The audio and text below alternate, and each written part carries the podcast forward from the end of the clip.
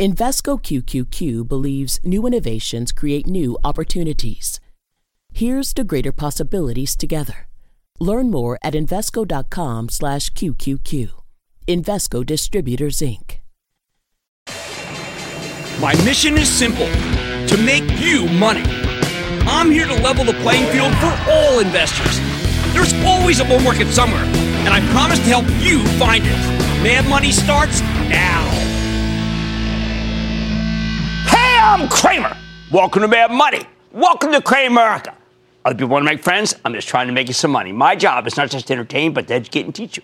So call me at one eight hundred seven four three C B C or tweet me at Jim Cramer. What will people pay up for? What inspires customers to pay more for a product that may not be all that different from what the competition may be making? We saw the answer to that question today. People will pay up for prestige. And that insight defined much of the action in the session where the Dow gained one hundred seventy points. S and P advanced zero point four seven percent. NASDAQ climbed zero point seven four percent.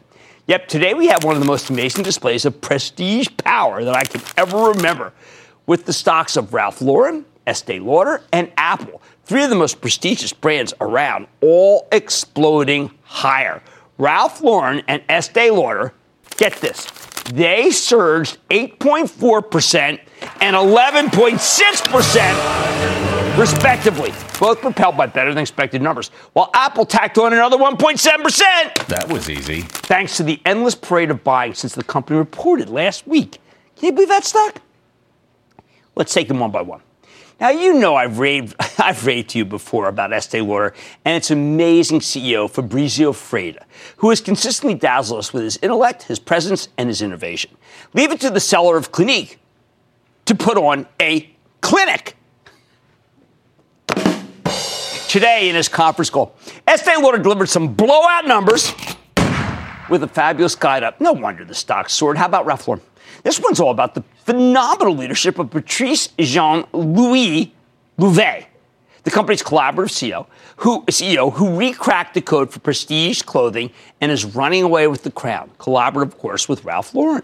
Louvet's hard work, along with the amazing foolproof reputation of Ralph himself, resulted in a spectacular quarter. Whole new generation of people buying Ralph. Then there's Apple, the ultimate mass-market prestige brand. Not only is the Apple Watch crushing a twelve billion dollars industry with a product that looks great, have you seen that Hermès-branded version? But the watch also saves lives. I just read a piece in the New York Post this morning about a sixty-seven-year-old Norwegian man who had a serious fall in his bathroom, and his Apple Watch automatically contacted rescue personnel. Yet, not only is it prestigious, it's actually useful. No wonder people pay up for it. And that's without even mentioning the new iPhones that have the same picture quality as a fifteen hundred dollars camera that makes you look darn good on Instagram. And that's half the point of owning a smartphone these days, at least for the younger generation.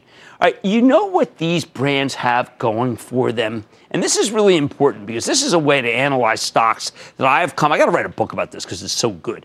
First and foremost, they hold up when the economy gets tougher. Okay, that is a major tenet of what I'm talking about. I'm going to quote from Estee Lauder's conference call for a moment because Fabrizio Freda explains this concept far more eloquently than I ever could. And I quote, "I want to emphasize that historically prestige beauty has been less sensitive to economic downturns because it is a more affordable luxury driven by repeated purchases and loyalty," end quote. It's also a lasting universality to Estee Lauder's brands. As Freda explains, quote, "Long-term, our industry has strong fundamentals, including favorable demographics, that should drive solid growth for years to come," end quote. See, you know, that's exactly what I want. I want long-term theories so you can own something long-term. Not in, out, in, out. That's not what Mad Money's about. I love the arc that Freda traces out on this amazing conference call. That, by the way, C E Os watching, please, this is your clinic. I'm not kidding. He says, "A key strategy behind our brand success is creating a significant base of profitable repeat business from devoted consumers while attracting new users with compelling innovations and marketing," end quote. "And then the quality of our product turns them into lifelong fans," he says. "Thanks to this modus operandi, every single brand category in Estee Lauder's major channels delivered double-digit growth that's extraordinary. While other companies struggle in China, right? You've heard that, honestly. Fabrizio's putting up huge numbers. I've heard many tales of woe about the P R C of late, but have you ever heard anyone say this? And I quote, luxury brands have been in high demand in China, and our sales mirrored that trend as they increased strongly, end quote. Wow. Freda knows that consumers in Asia are increasingly shopping online. E-commerce has been growing sharply in China and now accounts for more than a third of Fabrizio's sales. It is a fabulous story. Estee Lauder's in this position because Freda has a history of backing his best brands with more and more resources, doing what every good portfolio manager should be doing. He's doubling down on his winners while he's letting his losers kind of go fallow. You know, I, I, I read the call and I said, oh, my, I, I got to call the man. I got to call the wizard. So I gave him a jingle and just said, listen, uh, Fabrizio, help me here. How'd you do it? And he said, well, I said, give me the magic. Give me the formula. He says he's marrying data analytics with creativity to design prestige products. There, data analytics with creativity. Data, he told me, is the new oil, but only when it is connected to creativity does it pay off. This man spends more time writing his conference call than anyone else in the world. I'm not kidding. So, guys, you big shots in the valley, yeah, who you think you know everything, you think all you need is the data, forget it. Not true. You need to look at that data through the right prism. That's why Freight is such an amazing teacher. We all should be his pupils. How about Ralph Lauren? All right, I've been watching the way this Patrice Louvet has been extending Ralph Lauren's tremendous brand power of late. It's built up over the course of decades to a whole new generation of consumers who crave prestige. Last spring, Louvet traced out a very ambitious turnaround plan at his investor day. Hey, you know what? I thought it might be too ambitious. I, that, that last quarter was a little dicey, but he was able to outperform the expectations in this quarter, delivering a phenomenal upside surprise, raising its full-year sales forecast. It's easy for executives to talk the talk, making big plans that turn out to be unattainable, but Louvet walks the walk.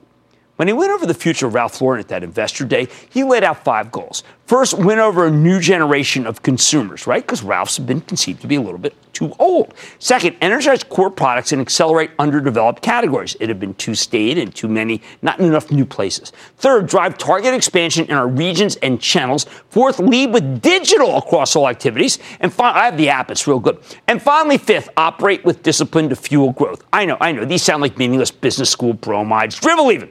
But you know why we dismiss this kind of language out of hand? It's because most execs can't deliver on that. Louvet's different. He's got a whole new fan base fawning over Ralph Lauren's merchandise. As he said on the conference call, one-third of the consumers who bought product from the recent holiday offerings, one-third, were new to Ralph Lauren. And a meaningful slice of them were under thirty-five. Holy grail, people. How did he do that? Well, one of the main things he stressed in the call was celebrities, and yes, I love this term, drives David Faber crazy. Influencers, people you might have no idea about if you're my age, but they're influencing, uh, even as they, and they especially resonate with generations X, Y, Z, Omega, whatever.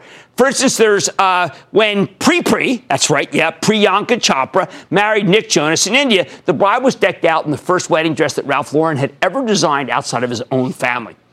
I love this influencer list on this call. It was remarkable. There's Nicole Kidman, Hugh Jackman, Alex Rodriguez, Gigi Hadid, Chance the Rapper, Chris Pine, Lady Gaga, Lupita Nyong'o, Eddie Rosen, Rachel Soh, Cameron Olivia Palermo, and Lisa Detweiler. Okay, I threw in the last one because that's my wife, because I needed to have someone in that list that I've actually heard of besides A-Rod, because it was meaningless to me, which is how you know these people are indeed hip. You combine these influencers with Ralph Lauren's classic products and put them in the right places, and you've got the makings of a potential multi-year move. Influencers, thought leaders, you laugh? Stop laugh. Stop laughing over there. Yeah, you. Stop laughing. These are influencers. Pri-Pri. You don't even know who Pri-Pri is. I studied this. No, no, no, Pri-Pri. Get away from her. She doesn't know an influencer from a thought leader. Anyway. Apple. What can I say? Every day I have to... It's all right. Every day I have to remind people that Apple is still an innovative company. Just like Fabrizio Freda at Estee Lauder, Apple's married data with creativity to produce prestige products that we're willing to pay up for. Here's the bottom line. Branding matters. As we saw today, the stocks of companies that know how to manage their own prestige can give you some remarkable gains over the long haul. Remember, if your company has pricing power, got thought leaders on board, then it has a stock that should go up over time. Let's go to Rick in New Mexico. Rick! Hey, Jim. First of all, thanks for all the hard work you've done for us all these years. Thank it's, you. It uh, really served me and my family well. Oh, you're nice. Thank you very much. Thank you. You're welcome. Um, so, look, I've owned Public Storage for about six years now. Yeah, you know, I like Public general, Storage. It's been good to me. Yeah. Yeah. Uh, I've also used one of their facilities, really impressed with their customer service and operations. But, you know, recently the C E O and C F O moved out, and new people have moved into these positions. And what seems to have been planned successions right. for a long time in the making. Yes. But I'm concerned because you've often stated that uh, C X O exits are a serious warning sign. Yeah, I did like that previous C E O. Jeez. Uh, you know what we'll do? Hey, let's invite him on, and that way we'll find out. Rick in New Mexico, we are not going to let you down. This is an interactive show. I've always recommended Public Storage since the actual bottom in two thousand nine. I have liked this stock, but Rick is right. We've had a change in personnel. Let's do some digging. All right, people pay up for certain things. And if you own the stocks of these companies, you can handle what the market throws at you. And that influencers list, they do matter. And I'm not having anybody laugh at that. On Mad Money tonight, Alphabet's earnings last night make it seem like running a growth business may not be as easy as A B C. But you know what? You see those moron sellers? What I tell you. Anyway, I'm going to tell you what to make of the company's latest report anyway. Then, in the darkest days of December, one chartist I spoke to said you shouldn't fear a major pullback because any weakness would present a buying opportunity. I'm checking back with him tonight to see what he says here. And when Robert Herjavec isn't investing in the next big thing on Shark Tank, he manages cybersecurity for some of the biggest corporations on the planet. While data breaches may have declined over the past year, I'm asking him why people are facing a greater risk than ever of having their data stolen. Hey, and how about those cryptocurrency passwords? You got any? Stay with Cramer. Don't miss a second of Mad Money. Follow at Jim Cramer on Twitter. Have a question?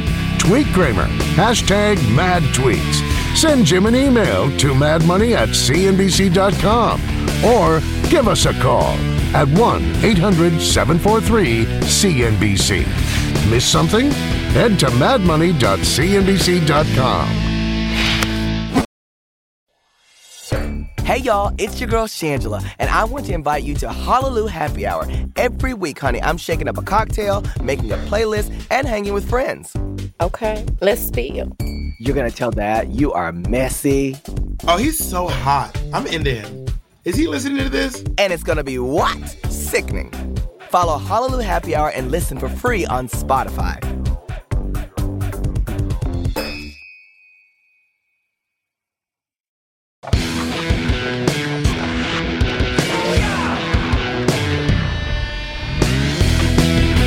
Okay, look, I mean, there's just no pleasing some people.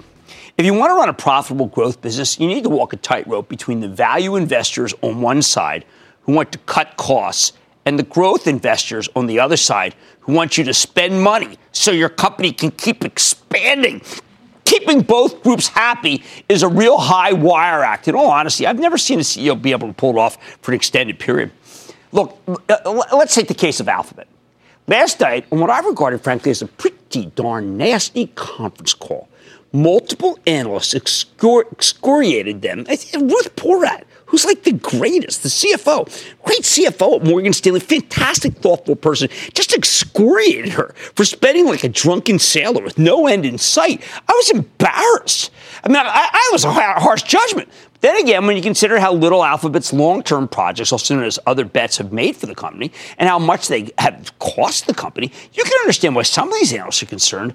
I wish there were a more linear relationship between what Alphabet's spending on these speculative bets and all the people it hires and its returns.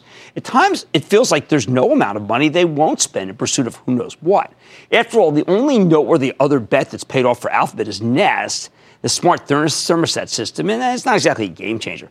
However, what really threw me was a question tossed out by a very good analyst, Brent Thill from Jefferies, listened to him forever. He pointed out that, and I quote, the cash position has doubled in the last five years to one hundred nine billion dollars. Yet in the last four years, M and A has been about three billion dollars, well, which is well below your peers, end quote.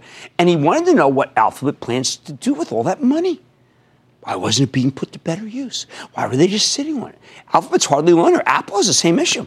Now, Alphabet was circumspect with its answer, but I think Brent's question cuts to the core dilemma of being a big, profitable growth company. Because, in a way, all that cash can be a curse. There's a whole group of investors who want Alphabet to spend less money. So they end up sitting on this huge mountain of capital with nothing to deploy it on except to buy back stock. First, you need to understand, Alphabet gets little to no credit for its cash hoard because the money's not doing anything for them. They collect a little interest, a big deal. While the company announced a twelve point five billion dollars buyback, that's small change, simply not enough to move the needle for a seven hundred ninety billion dollars business. Second, when it comes to acquisitions, anything they might be worth buying is already going to be very expensive. We know Alphabet's spending a fortune on R and D. That's why it caught so much flack from the analysts. Even as I told you to buy the darn thing right into the big sell-off last night and again this morning, a call that turned out to be right because I believe in this company and I believe in Ruth Porat. But what should they do with that one hundred nine billion dollars? I don't know. It's hard. And think about what I B M did, for instance. Over and over again, the analyst community had nothing good to say about I B M's endless buybacks and dividends, which is kind of what they want Ruth Porat to give to Google. The company kept paying them out, the dividends. Some of it was to appease Warren Buffett, who was their largest shareholder at the time. But he turned out to be a cruel taskmaster. He ended up dumping the stock unceremoniously when it took too long for I B M to turn itself around. Finally, I B M changes its strategy. Late last year, they shelved for thirty-four billion dollars by one of the best tech companies I follow, Red Hat. While they're paying full price here, no doubt about it, the deal merely put I B M in the mix when it comes to tens of billions of dollars worth of cloud spending decisions that it previously didn't have enough exposure to. At first, the market loathed this deal, though. I mean, here I B M's finally doing what we want, and then it did what we want, and it didn't like it. Stock got crushed. Didn't help that this happened in the fourth quarter when everything tech was falling apart. Lately, though, I B M's come roaring back, especially after reporting a better-than-expected quarter a couple of weeks ago. Hey, maybe the Red Hat acquisition was a good idea after all, but the punishment for taking this kind of bold action was so upsetting that billions of dollars were lost instantly. All right, let's consider Apple. Yesterday, everyone was going gaga over this list of potential takeover targets published by J P Morgan. They figured these deals might be the magic elixir for Apple, a company with a cheap stock that's got too little growth from its main line of business, the iPhone. I've said repeatedly that Apple should make some acquisitions, but relating them to healthcare. Not trinkets, healthcare, to take advantage of the watch's capabilities. But instead, people seem to want them to bulk up on entertainment, where the company already has some incredible offerings, yet nobody seems to care. How about Amazon? Well, it spent fortunes to develop its cloud and advertising businesses. They are the best. But because there was a wee bit of margin weakness in Amazon's U S retail division for the holidays, nothing else seemed to matter. The stock's come, coming back, as I said it would, but it's doing so in spite of the analysts who once again thought it was just finished after the last quarter. So what should these tech titans do with all of their cash? I don't really have any answers here, but I do know that they shouldn't take their cue from the short-term gyrations in their stocks or the analyst critics, many of whom have become increasingly negative or frustrated with these stories. My advice, you can't please everybody. And in the case of Alphabet and Amazon and Apple, I think it's a mistake to even try. All right, much more Mad Money Head. You might know him from Shark Tank, but how about his day job? Robert Herjavec works hard to prevent security breaches. What are his biggest cybersecurity worries in twenty nineteen? And I know you can make some money off these stock, off of the companies that do cybersecurity, but let's sit down with the Shark Tank man himself. He's not promoting any of these companies. Then after a tough end of twenty eighteen, is there upside ahead in this market? I'm going off the charts to find out. And the Fed may not be raising rates. That doesn't mean you shouldn't be putting your money in motion. I'm eyeing one company that could save you money with just a few clicks online on the mouse. I'd say stay with Cramer. Support for this podcast comes from Pluto T V. Need an escape? Drop into Pluto T V for a world of free T V. Stream hundreds of channels and thousands of movies and shows all for free. Yeah, free. No subscriptions, no fees. Binge on twenty-four seven channels of Narcos, C S I, Star Trek, and everything from hit movies to the latest news, comedy, live sports, and more. Download the free Pluto T V app for Android, iPhone, Roku, or Fire T V and start watching now. Pluto T V. Drop in. Watch free.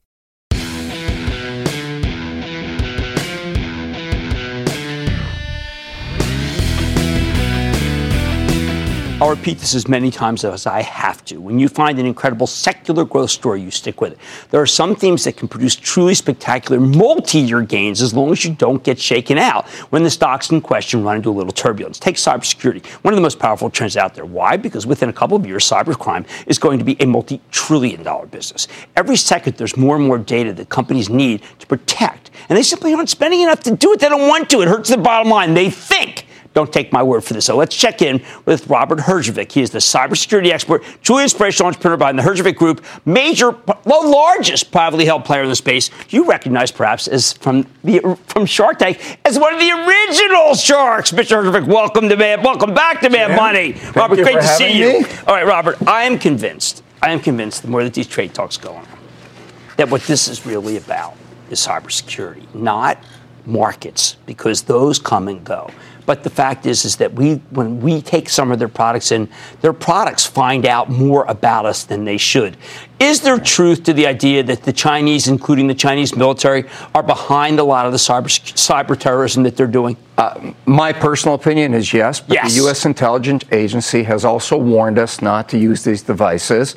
You know, it's the old adage, why are these people getting these products out there? It's why do you rob banks? That's where the money is. Why does everybody want to hack the United States? Because this is the greatest country in the world right. for I P, right. for intelligence, and all that kind of stuff. But here's what's confusing me. There are places, outfits like Ericsson and Nokia, they compete with this Huawei. They compete with Huawei. Right. People would rather have Huawei. It's cheaper. A lot of people think it's better. But now we, our government's telling you and basically pressuring people, we don't want you to use it because we believe, our government believes, that it really is embedded intelligence. Is there any truth to that? You've probably been called in to be asked. What do you tell your clients?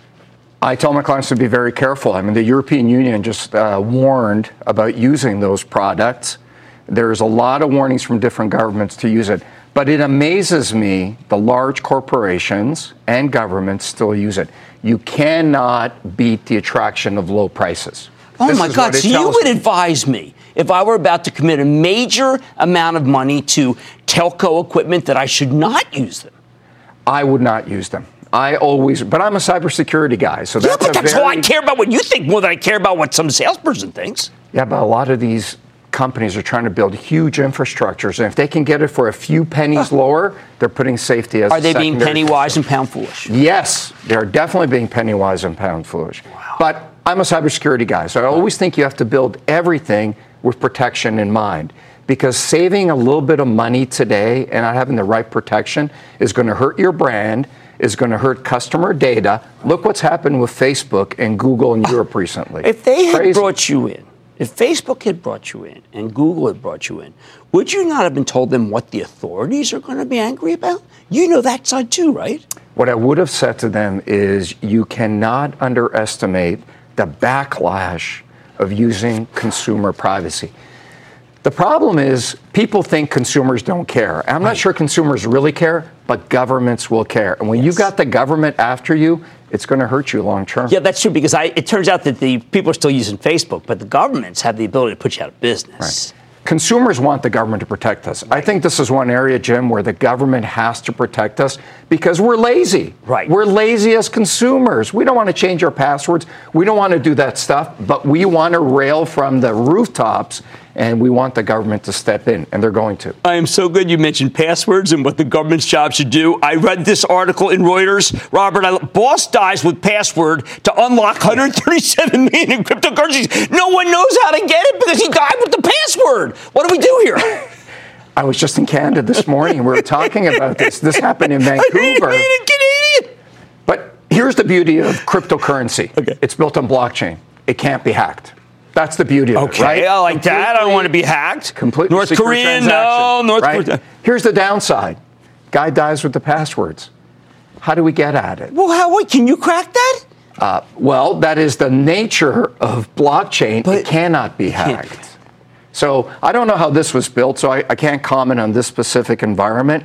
But that is the promise of cryptocurrency. It can't be hacked. But, Jim, don't you think when we're creating money or virtual systems that in theory cannot be hacked, that this could be dangerous? Yes. Don't we need a way to access some of these systems, Even my fire department has a key, key to the elevator right. in my building right. in case of an emergency. Right. This is an emergency. I think there's two hundred million dollars of consumer money out there that people don't know if they're going to get back. At the same time, I do read articles about crypto. There is stealing. I mean, people are getting, right. they're mining other people's crypto, right? Well, we, we publish an annual report on what's going on in the world. Yes, and this is I've one of the things in our report that... The basis of one of the reasons hacking is so big right now is because of the rise of cryptocurrency. You know, before cryptocurrency, if I hacked you and I want you to give me money, right. I'd have to meet you somewhere right. in a dark alley, in a coffee shop. Cryptocurrency, completely anonymous. You can send me lots of money, and I never know where it came from. All right. Now, when are we going to be in a situation where our eyes don't glaze over when we hear that someone hacked our stuff? We're literally, it's like we're not protected. We're it's like we're out a lot of money. You're desensitized, and you yes, already don't care sure, right. as a consumer. But you know what? If you're an enterprise and you're a big corporation listening to this, you better care, because the consumers may not care. We may be desensitized, but if I get hacked from one retailer, you know what I'm going to do? I'm going to go to another retailer. That's absolutely true. And so the onus is on the enterprises, on the government to take care of us. Okay, now let's say I'm uh, I am convinced with the Internet of Things that someone is going to hack a major double-decker tractor trailer with no driver and run it into me. I am convinced that's going to happen. Can we make those hack-proof? Uh, very or- difficult. And you're assuming that that kind of attack hasn't happened yet. Right. So there was an attack in December on the L A Times. Didn't get a huge amount of publicity, but it was significant because they hacked their back-end systems for payroll, came in electronically, and affected the printing presses. So the L A Times stopped printing for two days, I believe, or one day. On the surface, not a massive huh. attack. But what's significant is they went through an electronic back-end system. Total Internet of Things. Payroll, Internet of Things. And because the presses are connected with the Internet of Things, they stop mechanical systems. So when you go through an electronic world into a mechanical world, you've crossed over. So what are mechanical systems? Pipelines, all kinds of hospital systems, everything in the world. The world is becoming so interconnected, right. and all of those access points can be hacked. If you're a big corporation, you've got to listen to this. You got to take care of it. Wow, I worry about this. This is big. We know it's big. I, I worry about it too, Jim. But it's you know it's good for our business. I don't but mean it's to sound like for, right, no. and but that's one of the reasons you're seeing so much growth in the internet stocks and the cybersecurity stocks. Absolutely, and they act great constantly. That's Robert Herjavec. He is the cybersecurity expert that you want to learn from. He's an entrepreneur. Of course, he's a shark. I always get scared when I listen to him, but then again, he's got some ideas about how to make it stop. Stick with Cramer. Ah, thank, thank you, Robert. Jim. Thank you.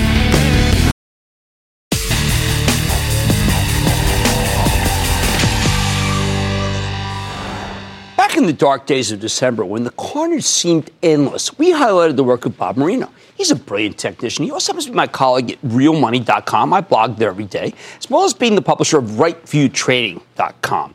He told us that a bottom would soon be at hand. Now, Marino's call wasn't quite perfect. I mean, this was on December eleventh. We still had one more downdraft before the averages started rebounding after Christmas, but he really nailed the bigger picture. More importantly, Marino explained that you shouldn't fear the major pullback that was coming, because any weakness would represent a buying opportunity, and that was right as rain. What made him so confident? He took a long-term perspective, and based on that zoomed-out view, he figured that even with the hideous declines in October and November, the averages appeared to be going through a surprisingly normal period of consolidation, the kind of thing that temporarily interrupts a bull market, emphasis on temporarily. And look, if you believe Marino's analysis, you would have known that the horrific sell from late December was, in fact, a buying opportunity, which is why I wanted to go back to the well. So how did Marino get it so right two months ago? Where does he think the market's going now? First, let's take a look at the weekly chart of the NASDAQ Composite. When we last spoke to Marino, he expected that the NASDAQ's November lows would hold, okay, because that's where we bottomed in February and April and October, too. That floor of support did fail, though. You can see the failure right there. But after a huge decline over a very short period of time, that's where I call it, of course, our own, I call that the mini bear. The NASDAQ came roaring back, all right? And the mini bear did not take us out of commission. Now, Marino points out that the late December decline here was what's known as a measured move or symmetry. That's when you figure out the size of an advance or a decline based on the size of a past swing in the same security. This is something Carol Barode, the Fibonacci Queen, is often also talks about quite regularly, and we featured her stuff most recently. In October and November, the uh, NASDAQ gradually lost about seven hundred points. When that floor support was broken, it quickly dropped another seven hundred points, seven hundred, seven hundred, okay? Uh, by the way, Marino points out that you saw the exact same thing happen in the Dow and the S and P five hundred. These are measured declines. Once the NASDAQ started climbing again, we roared higher, and it only took a few weeks to clear the old floor of support at about sixty-nine hundred. Meanwhile, the slow stochastic oscillator, an important momentum indicator, turned very positive very fast. You see that? The Chaikin money flow, that's our friend Mark Chaikin, okay, which measures the level of buying and selling pressure, has returned to positive too. Momentary dip, and then boom. There's one more point Marino wants to make about this uh, bottom. So check out the NASDAQ's logarithmic monthly chart, all right? This is very important because this is about symmetry again. In a logarithmic chart, the y-axis doesn't show price. It shows percentage moves, okay? So a run from five dollars to ten dollars, the same as a run from five hundred to one thousand, because these are both one hundred percent rallies. Marino likes the logarithmic chart because it does a much better job of putting the uh, of the market's longer-term gyrations in context. So say, when the NASDAQ broke down in December, it dropped another nine percent, bringing the total peak-to-trough decline to twenty-four percent. The thing is, the logarithmic chart shows that even a twenty-four percent decline isn't that unusual, okay? Marino points out that you have periods of consolidation, pauses in a long-term bull run, and to him, the decline here looks very similar to what we saw from uh, the NASDAQ in twenty eleven, twenty fifteen, twenty sixteen. Plus, even at our lowest point right around Christmas, the NASDAQ never broke down below its eight-year trend line. So let's see. You know, everyone was freaking out, but look at this. It held. Remember those days? Holy cow. Remember, I was down in Costa Rica, and I called in. I said, no, I think it holds. And I was looking at something like this because it just seemed to be too far too fast. Why does Marino bring this up again? Well, because if he's right that the market's in a consolidation pattern, that's not great news for the bulls. He says that based on past experience, the NASDAQ's likely to trade sideways for at least the next seven months. Why? Because the last couple of consolidation periods each took at least a year to play out. We're not even six months into this one. So with that in mind, where does Marino think the market's headed? A little more complicated chart, please. Okay, take a gander at the daily chart of the S and P five hundred. Here you need to look at the support and resistance levels in addition to the daily levels. He also included support and resistance from the longer-term weekly and monthly charts. Now, even after a sixteen percent run from the December lows, Marino thinks the S and P still has more room to run. Okay, so that's good news, right? Still not there. Uh, the R S I, uh, Relative Strength Index, here we go. Uh, which measures price momentum, continues to trend higher, all right? And it hasn't yet reached overbought levels yet. Chaikin money flow has soared over the last month. Look at that, okay? Reflecting massive institutional buying. That's what we see every day. Marino thinks that these new buyers are the kind of investors who won't be panicked out of their positions by short-term volatility.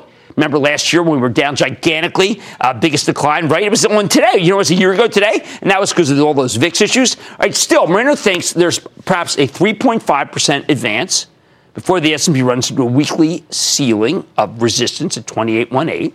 Now, how can the S and P break through the ceiling? Marino thinks the twenty-eight eighteen target is easily achievable. And if the technical indicators remain positive and the uptrend is still intact when that happens, he expects the ceiling resistance to be broken in pretty short order. That would clear the way for a further four percent move, taking the S and P back to its October highs, which most people thought we could never get to, and the upper end of the monthly consolidation channel. I've got to tell you, I've been, I was in touch with people who said this will never, ever be seen again. He says it's entirely doable. Marino says it's unclear how long this process will take, but he has a very clear idea of what happens when the S and P reaches its old highs. He expects the whole market to be a synchronized reversal. Basically, the S and P has a ceiling at around twenty-nine thirty. Okay, and because Marino believes we're stuck in a consolidation pattern for at least seven more months, he believes we'll head right back down once we hit those levels. Well, that would be horrible. In fact, it says the S and P could potentially sink all the way back down to twenty-three fifty, which is the longer-term support. So obviously, we would have just a massive panic if that occurred. That's not what anyone's looking for. Go all the way back to the December lows. I, I, I know I'm not looking for that. What do you think he says to do? Look, if Marino's right, we still have a considerable amount of upside, about seven percent before the run uh, exhausts itself. However, you can't allow yourself to get too exuberant if you believe in what he says. Marino thinks we'll be in a consolidation pattern until September. So until then, he expects the market to trade in a fairly wide range, with the S and P bouncing between twenty-three fifty and twenty-nine thirty. For now, we're headed higher. But he says you should use these key levels as entry and exit points until the consolidation pattern finally comes to an end later this year and the averages resume their long march higher. The bottom line, look, Bob Marino came very close to calling the bottom in December, and his analysis was spot on. If you believe his thesis about the market, that we're in a consolidation period, one that will last until September, then you can afford to be optimistic, but be cautiously optimistic right now. However, at least until September, Marino says you should be a seller if the averages approach their October highs. That's around twenty-nine thirty for the S and P five hundred. Eventually expects to break out from these levels, but it won't happen anytime soon. Still, even if he's right and this rally will lose its steam after another seven percent gain, that's still pretty good, but I am very wary, and it makes me want to do some selling after this run because I sure don't want to see this level again. Stick with Craig.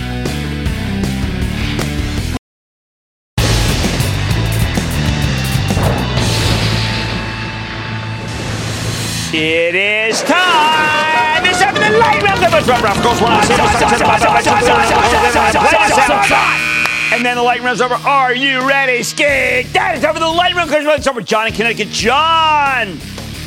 Good evening, Doctor Kramer, and a big booyah from Bridgeport. Well put. How can I help? Thanks for taking my call and for all you do for us home gamers. Cypress Semiconductor beat expectations on fourth quarter earnings and revenue, unlike some others in the sector. I'd like your take on where the stock can go from here, oh, given their the projected lower higher. guidance. I read a good piece on the street dot com about it, and I think that the company is incredibly cheap. Ah, I'd like to do some buying here. I need to go to Tim in Illinois, please. Tim. Thanks for taking my call. I enjoy your show, Jim. Why, thank you. A while back, you had a Maurice Taylor Junior on your show. He was the C E O of Titan International, ticker T W I. That was a wild interview. Company. Yeah. The stock was doing quite well at that time. However, now it seems to have fallen on tougher times. Have they lost market share to their competitors, or is it just a decline in the overall ag market? What the hell is that stock doing down there at five? Holy cow. I got to tell you, I got to do more. What the five? That, uh, oh, man, let me do some work. I mean, that is like a major, major downturn. Unfathomable. We have to do work. Let's go to Ben in my old home state of Pennsylvania. Ben. Hi, Jim. Thanks for taking my call. No pleasure. My pleasure. Totally. So, so with all the hype and uncertainty around the trade talk, um, do you believe Alibaba will be affected by the outcome of the trade war?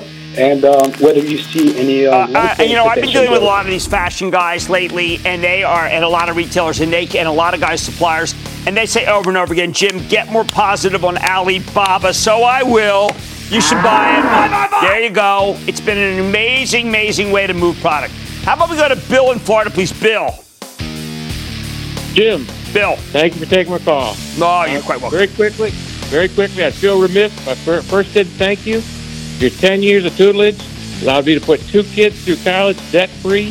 There you go. Retire at the ripe old age of fifty-seven. This is why I still do this darn show. Thank you so much. Every day my wife says, why do you still do the show? Because of you. That's why. So the one I want to, the stock I want to talk about is, I don't do this very often, but once in a while I see a stock I take a chance on.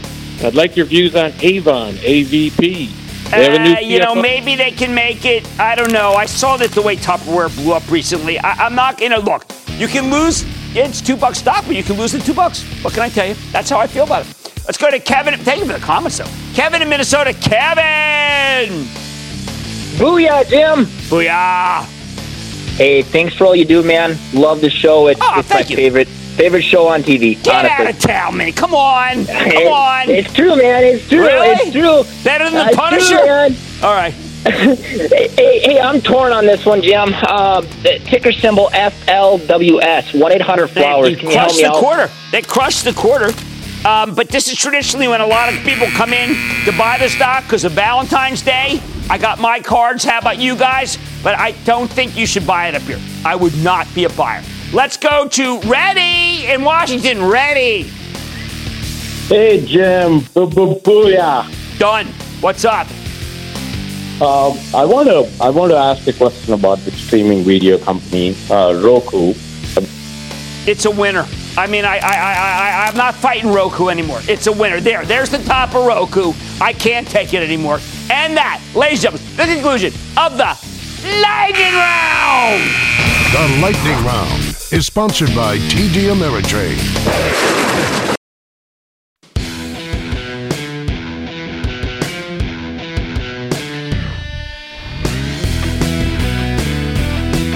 For those of you who keep some of your money in a savings account, there's a very good chance you're being ripped off. Even after nine rate hikes from the Federal Reserve over the past few years, the average savings account pays out just zero point one percent. I think that's crazy. I know this isn't normally something we talk about on the show, but I need to bring it up because many of you are leaving a lot of money on the table here. Now, last Friday, Jason Zweig wrote a terrific piece for the Wall Street Journal where he laid out a bunch of ways you can get more interest on your money that's just, you know, that's just kind of sitting there. He mentions a company called Max My Interest, a privately held intelligent cash management service that identifies top savings rates for its customers and automatically shuffles their funds into these higher-yielding accounts. The company says its net yield for investors is two point three eight percent. That's two hundred twenty-eight basis points higher than the national average. Now, that may not sound like much, but if you're sitting on a bunch of cash and savings accounts, that's earning nothing, next to nothing. This is a great deal, especially since Max My Interest only charges two basis points per quarter for its services. I think this is an intriguing story. So let's dig deeper with Gary Zimmerman. He's the founder and C E O of Max My Interest to learn more about his innovative service and how you can make sure your bank isn't ripping you off. Mister Zimmerman, welcome to Mad Money. Great to see you, sir. Great, Have great a seat. Thank Thanks you, for coming here, Gary. Now, I've got to tell you, Gary, it's very funny because I read the article like a lot of other people, and I immediately called my personal C F O and I said, what am I getting? I was mortified. I've been doing exactly what is wrong. I hadn't thought to check. I think people got lulled into the idea that you're always going to have low interest rates, and that's no longer the case. And you guys are doing something about it. Well, this is exactly what happened. If you think about the ten years since the financial crisis, interest rates have been near zero, and everyone is sort of lulled into the idea that just cash doesn't pay anything. But it turns out it does. In fact, all this time it has yielded something, but most people don't know about it. Well, a, a lot of banks, I, I don't want to, I mean, I'm, I'm on the comms calls, and some of the great earnings that these banks are getting, and they even reveal it, is that people haven't figured this out. They're making fortunes, but it's time to start helping these people. Well, it's actually true. About fifty percent of the profit of the major brokerage firms in their wealth management divisions comes from the spread that they earn on client cash. And so what we want to do is really bring more efficiency and transparency to this market and help people earn more on their idle cash. All right. So I give I don't necessarily give you my money. You advise me. I tell you what I have and then you shift it. I mean, where how does the whole process work? Well, this is actually very simple. And it started during the financial crisis. I was working at one of the large banks and the bank had a near-death experience. And I said, wait a minute, every dollar above the F D I C insurance limit would leave me as an unsecured creditor. And so I started looking for ways to keep more cash safe. And in the process, I stumbled upon online banks and the fact that they're able to deliver higher yield because they don't have brick and mortar costs. Right. So the way that Max works is really simple. You take your existing brick and mortar checking account, you don't have to switch banks, and you link that to a portfolio of higher yielding online savings accounts. And then what Max does is every month we monitor interest rates, and to the extent that we see a higher rate available for you, we simply ask your banks to send funds between your own accounts so you're always earning the highest yield. Well, I mean, why would the bank want to cooperate? Well, it's interesting because we originally built this service independent of the banks. We thought that the banks, we really weren't sure how they would feel about it. It turns out that it's actually better for the banks and better for the clients. Well, why is it better for the banks? It seems to be that your ignorance is their bliss. Well, there are two different types of banks. So we think of um, one category you might think of as brick and mortar banks, or we, we call them relationship banks, right, where you have a checking account, a savings account, mortgage, bill pay, direct deposit. You have a whole relationship. And Uh, no one wants to switch banks, and that's perfectly fine, right, but we think we can help them do better with savings. So Max actually anchors that relationship with the core relationship bank. So you're happy to stay there because they're able to serve you all these other things. For the online banks, what we've done is taken away customer acquisition cost. And the typical online bank pays two hundred basis points to acquire a customer. And we think of that as basically a tax on the system. Wow. By eliminating customer acquisition costs, the online banks are able to pay higher rates. And in fact, on the Max platform, some of our banks are now delivering preferential yield that is only available through Max because they're able to acquire these customers at no cost. Okay, so I recently, because I had been aware, I, we switched. And we switched, I'm not going to mention to who because that's not fair. But it took three weeks to switch. And in the interim, um, my daughter needed some money. And they really weren't able to get it to her. And I'm trying to figure out why uh, that speed is no good, right? It should be much faster. It should be much faster. And when we started Max, we were stuck with the legacy process of opening an online bank account. Right. You go to the website, you type in all of your information, you find a check, you wait three days for trial deposits, and we said that's not going to work, that's too slow. So what we engineered is what we believe to be the fastest account opening process in the country. So on our website, our, our customers can now open a new savings account in three clicks and sixty seconds. Now, uh, recently S and P bought a company I, I know because from the street we owned it called RateWatch, where they have the highest rates they tell you, but they haven't integrated it with this. Would that be something? Could I go around the country and find it? I mean, as, let's say rates keep going up. Mm-hmm. I want to earn, you know, three if I can find three. If, if you check it out and it's okay, would you? I mean, it would be natural. Well, that's the whole point, is all of these deposits are sitting in your own bank account, right, and they're all F D I C insured. So best rate wins. What's interesting is because our customers tend to be fairly large, they end up parceling cash across multiple banks so that it can all be fully insured. And so even the lowest yielding bank on our platform is still attracting average balances per customer that are higher than what they attract on their own when they pay for advertising. So it's really a win-win. When I read about it, now I hear about it, and candidly, uh, Celine Menchel, someone I know, her father, he was my boss at Goldman Sachs. I read it, and I said, I don't know why I didn't do this. I hope I can get my money back from who I gave it to, because this is too smart. I want to thank Gary Zimmerman. He's the C E O of Max My Interest. I hope you enjoyed that, and one day maybe the company comes public. This is the kind of company that's working for me. That's what I want. Stick with Cramer. Great. Thank you.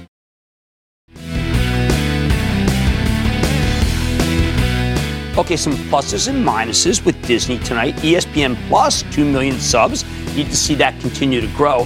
The slate of movies in the second half, maybe not as big as we thought. You knew that this was going to be a challenging year.